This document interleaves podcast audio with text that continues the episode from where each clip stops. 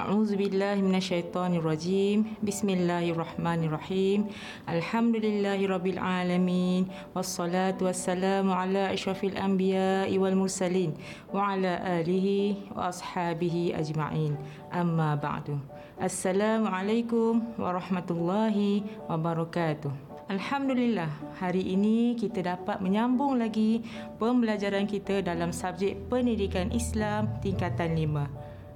Apa khabar murid-murid Ustazah pada hari ini? Ustazah doakan kita semua beroleh nikmat kesihatan dan dilimpahi rahmat Allah Subhanahu wa taala sentiasa. Pada hari ini, murid-murid akan bersama Ustazah iaitu Ustazah Nur Syuhada binti Rosli dari SMK Agama Kuala Lumpur dalam topik yang menarik untuk dikongsikan. Topik apa tu Ustazah? Sebelum Ustazah meneruskan perkongsian untuk hari ini, baiklah, Ustazah akan beri satu situasi berkaitan tajuk. Sepasang suami isteri telah mengambil keputusan untuk berpisah tetapi mereka mempunyai seorang anak yang masih kecil dalam lingkungan 2 hingga 3 tahun. Kedua-dua pasangan suami isteri ini begitu sayangkan anak kecil mereka. Seperti yang kita semua maklum, anak yang masih kecil memerlukan penjagaan dan kasih sayang yang sempurna daripada kedua ibu bapa. Telah berlaku perebutan hak penjagaan si kecil itu apabila berlaku perceraian. Mengapa begitu? Siapakah yang lebih layak menjaga anak syurga tersebut? Kaitannya dengan tajuk kita pada hari ini ialah kita akan mempelajari tajuk anak amanah Allah iaitu Hadonah. Sebelum kapal berlayar lebih jauh, Ustazah nak murid-murid sediakan dahulu buku tulis dan pen untuk mencatat nota dan catatan tentang topik kita pada hari ini. Sekiranya murid-murid mempunyai buku teks pendidikan Islam tingkatan 5, bolehlah merujuk muka surat 174. Manakala bagi murid-murid yang mempunyai buku rujukan pula, sila lihat tajuk anak amanah Allah Hadonah ya.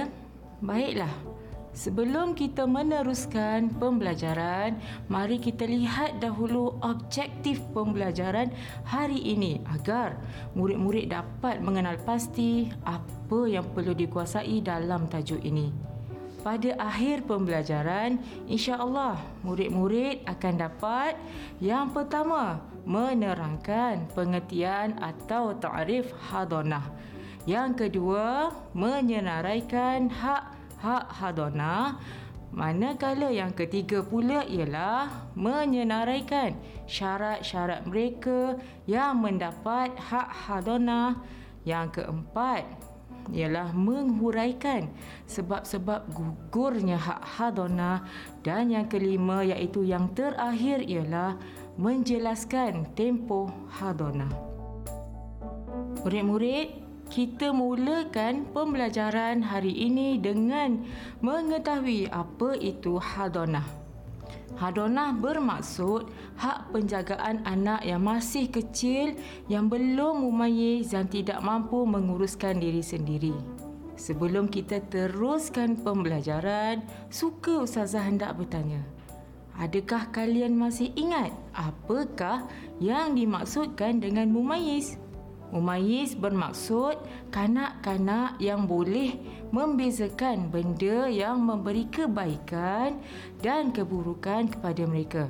Mereka juga dikategorikan anak-anak yang sudah mampu menguruskan diri sendiri seperti makan, minum dan mandi. Contohnya, kanak-kanak yang sudah memayis ini tidak perlu lagi disuap apabila hendak makan ataupun mereka boleh membersihkan diri mereka sendiri. Hukum hadanah bagi anak yang belum mampu berdikari adalah wajib. Mereka yang mengabaikan tanggungjawab ini adalah berdosa. Contohnya, seorang ibu telah mendapat hak penjagaan hadanah tetapi telah membiarkan kanak-kanak tersebut kelaparan, maka ibu itu boleh dikatakan telah mengabaikan tanggungjawab memelihara kanak-kanak tersebut. InsyaAllah jelas ya semua tentang pengertian dan hukum hadonah yang Ustazah terangkan tadi. Seterusnya murid-murid, kita pergi pula kepada subtopik hak hadonah. Hak hadonah wajib dilaksanakan walaupun berlaku perceraian antara suami dan isteri. Ibu adalah orang yang paling berhak memelihara anaknya. Baiklah, mari kita lihat pula senarai mereka yang berhak ataupun layak mendapat hak hadonah. Seperti yang Ustazah sudah maklumkan tadi, ibu merupakan individu yang paling berhak memelihara anaknya.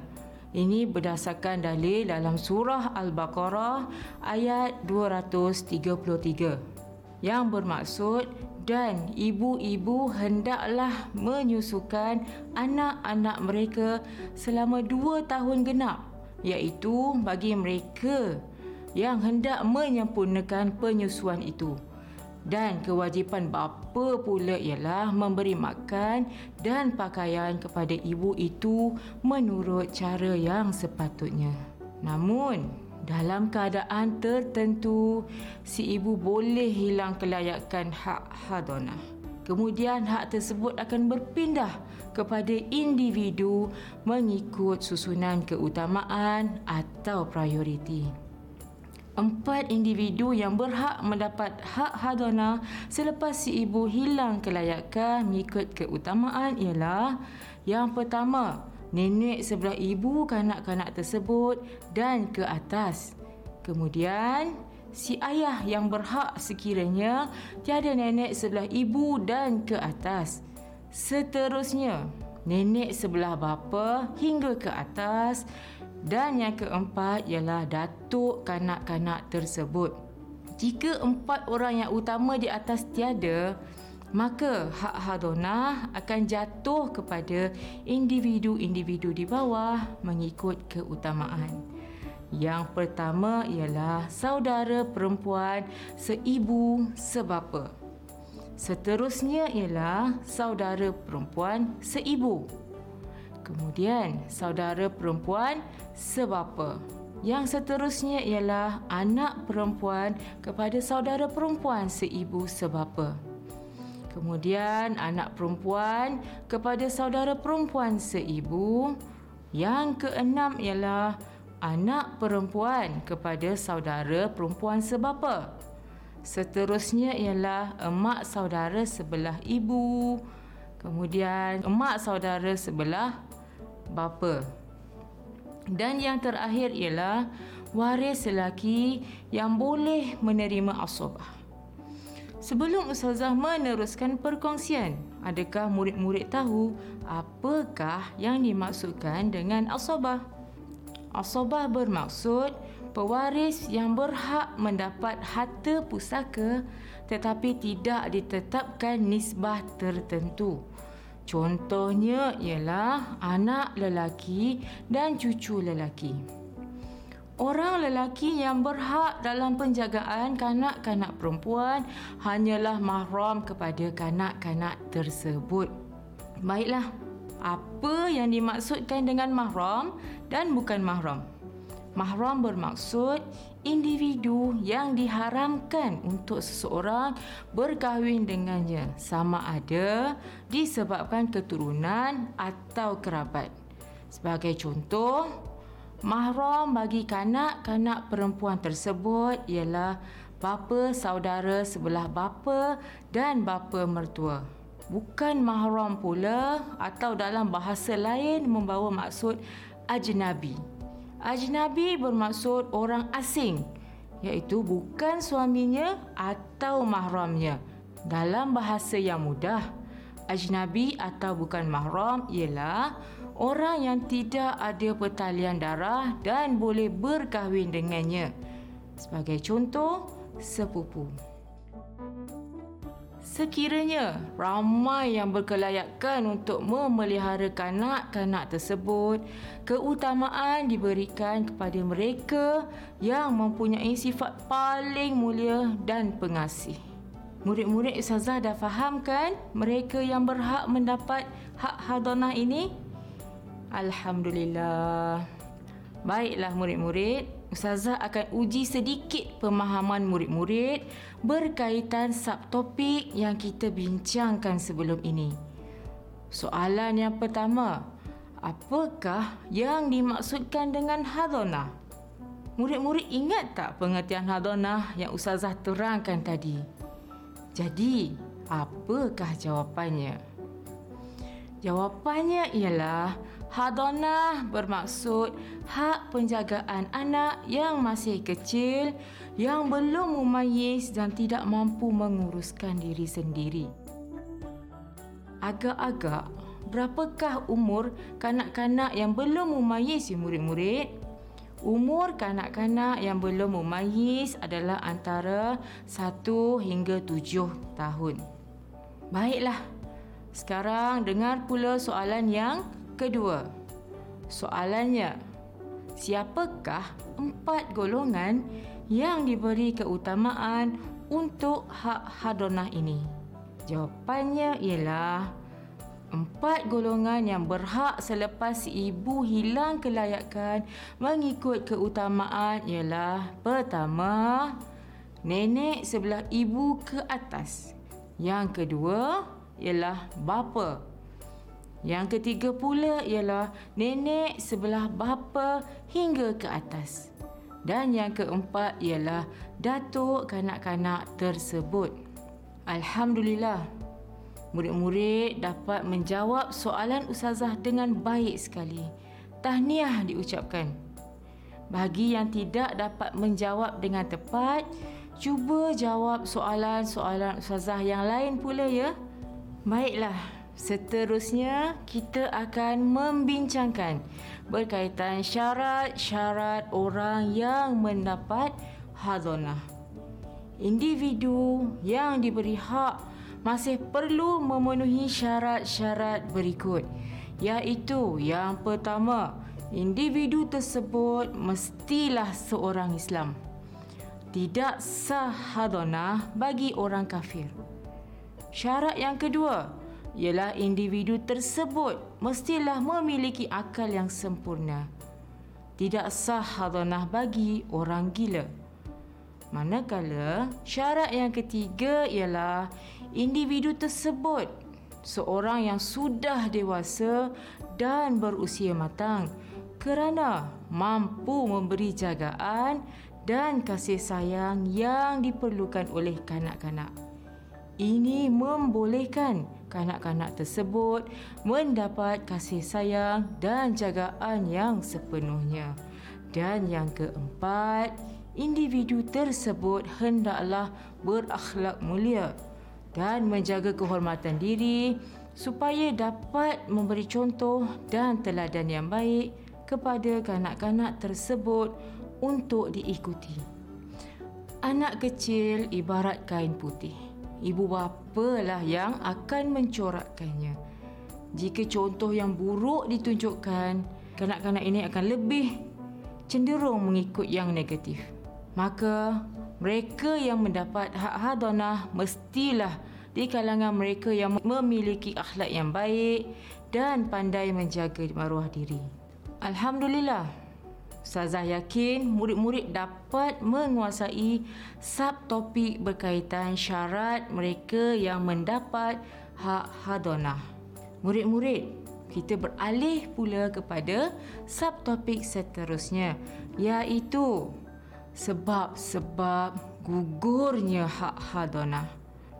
Seseorang yang layak mendapat hak hadonah akan hilang kelayakan atau gugur hak atas sebab-sebab yang berikut.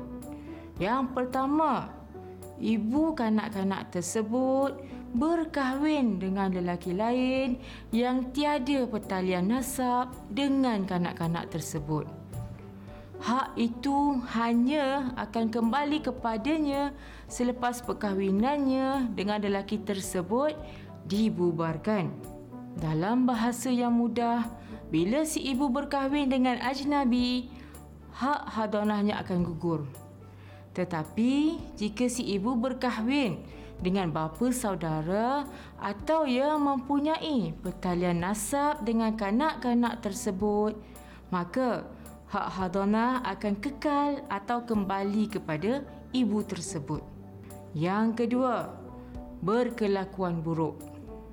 Ibu atau penjaga yang menunjukkan akhlak yang buruk secara keterlaluan dan terang-terangan akan digugurkan haknya memelihara kanak-kanak tersebut kerana dibimbangi akan memberi kesan yang buruk kanak-kanak amat mudah terpengaruh dengan kelakuan atau apa yang ditunjukkan oleh orang yang lebih dewasa. Maka, atas sebab itulah jika si ibu atau penjaga menunjukkan akhlak atau kelakuan yang buruk, maka hak tersebut akan gugur. Seterusnya, apabila ibu kanak-kanak tersebut membawanya berpindah tempat kediaman dengan tujuan untuk menghalang bapanya datang berziarah. Ini akan membatalkan hak hadonahnya kerana perkara ini telah menafikan hak si bapa untuk bersama dengan anaknya. Kemudian, ibu atau penjaga itu juga cuai atau menganiaya kanak-kanak tersebut. Ini akan memberi satu trauma atau pengalaman yang buruk dalam kehidupan kanak-kanak itu. Dan yang terakhir, ibu atau penjaga itu murtad. Hak hadanah akan gugur serta merta. Murtad membawa maksud seseorang itu keluar daripada Islam. Di sini, jelaslah bahawa nilai sivik berkasih sayang dipandang tinggi oleh Islam dan perlu diterapkan dalam diri.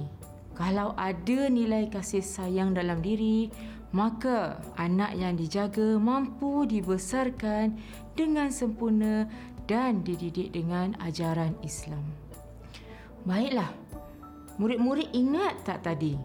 Ustazah ada menyatakan bahawa kanak-kanak yang berhak mendapat penjagaan orang dewasa adalah kanak-kanak yang belum mumayyiz. Bagi kanak-kanak yang belum mumayyiz, ibu adalah orang yang paling berhak menjaga kanak-kanak tersebut. Mengapa? Biasanya kita rapat dengan ibu ke atau ayah? Biasanya ibu kan?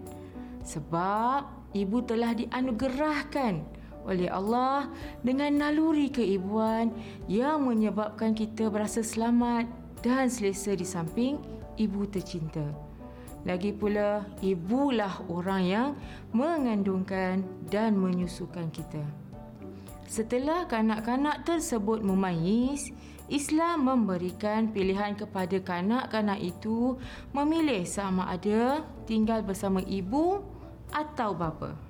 Akta Undang-Undang Keluarga Islam Wilayah Persekutuan 1984 menyebut bahawa hak hadonah akan tamat setelah kanak-kanak itu mencapai tujuh tahun bagi lelaki dan sembilan tahun bagi perempuan.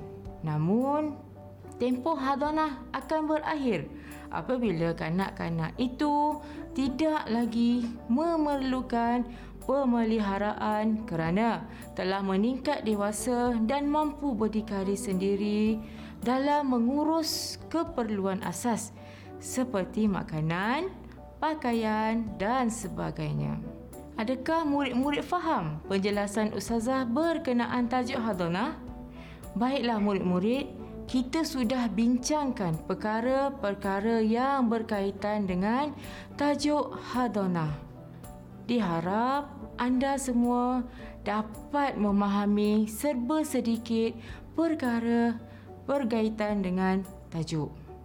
Bagi mengukuhkan lagi pemahaman murid-murid terhadap subtopik ini, marilah kita bersama-sama menguji minda dengan menjawab soalan-soalan berikut. Soalan yang pertama. Berikut adalah senarai mereka yang diberi keutamaan mendapat hak hadana kecuali A. Bapa B. Bapa saudara C. Nenek D. Datuk Jadi, apakah jawapannya? Jawapan untuk soalan yang pertama ialah B iaitu bapa saudara. Baiklah, kita akan teruskan dengan soalan yang kedua. Soalan yang kedua berbunyi begini. Antara berikut adalah sebab seseorang hilang kelayakan hadana kecuali A. Berkahwin dengan seorang lelaki yang tidak mempunyai pertalian nasab dengan kanak-kanak tersebut B. Cuai atau menganiayai kanak-kanak tersebut C. Berkelakuan buruk secara terang-terangan D memiliki sifat mahmudah yang tinggi. Ingat ya murid-murid, pilih jawapan yang bukan sebab gugur hak hadonah. Jawapan untuk soalan yang kedua ialah D, iaitu memiliki sifat mahmudah yang tinggi. Sebab sifat mahmudah bermaksud sifat yang terpuji. Mereka yang mendapat hak hadonah ini semestinya perlu kepada sifat mahmudah dalam diri. Bagaimana murid-murid? Ustazah pasti semuanya mampu memberikan jawapan yang betul. Tahniah Ustazah ucapkan hebat anak murid Ustazah. Alhamdulillah, tahniah murid-murid kerana berjaya menjawab soalan yang diberikan dengan betul. Ini menunjukkan murid-murid telah menguasai subtopik berkaitan hadonah ini. Setelah mengetahui perkara-perkara berkaitan hadonah, apakah peranan kita sebagai umat Islam dalam memelihara insan-insan kecil yang tidak berdosa ini? Ya, pertama sekali sudah tentulah kita sebagai seorang Muslim hendaklah sentiasa prihatin terhadap masyarakat sekeliling yang kurang bernasib baik seperti anak yatim dan mereka yang kurang berkemampuan. Selain itu, kita hendaklah menjaga dan memelihara kanak-kanak kecil kerana mereka merupakan insan yang memerlukan perhatian dan kasih sayang yang lebih dari ibu dan bapanya dalam proses tumbesaran dan untuk masa depan mereka. Baiklah murid-murid, kelas pendidikan Islam tingkatan lima kita telah sampai ke penghujungnya. Saza mengharapkan murid-murid dapat menguasai topik ini dan seterusnya mengamalkannya dalam kehidupan secara beradab dan istiqomah. Sehingga berjumpa lagi pada kelas yang akan datang.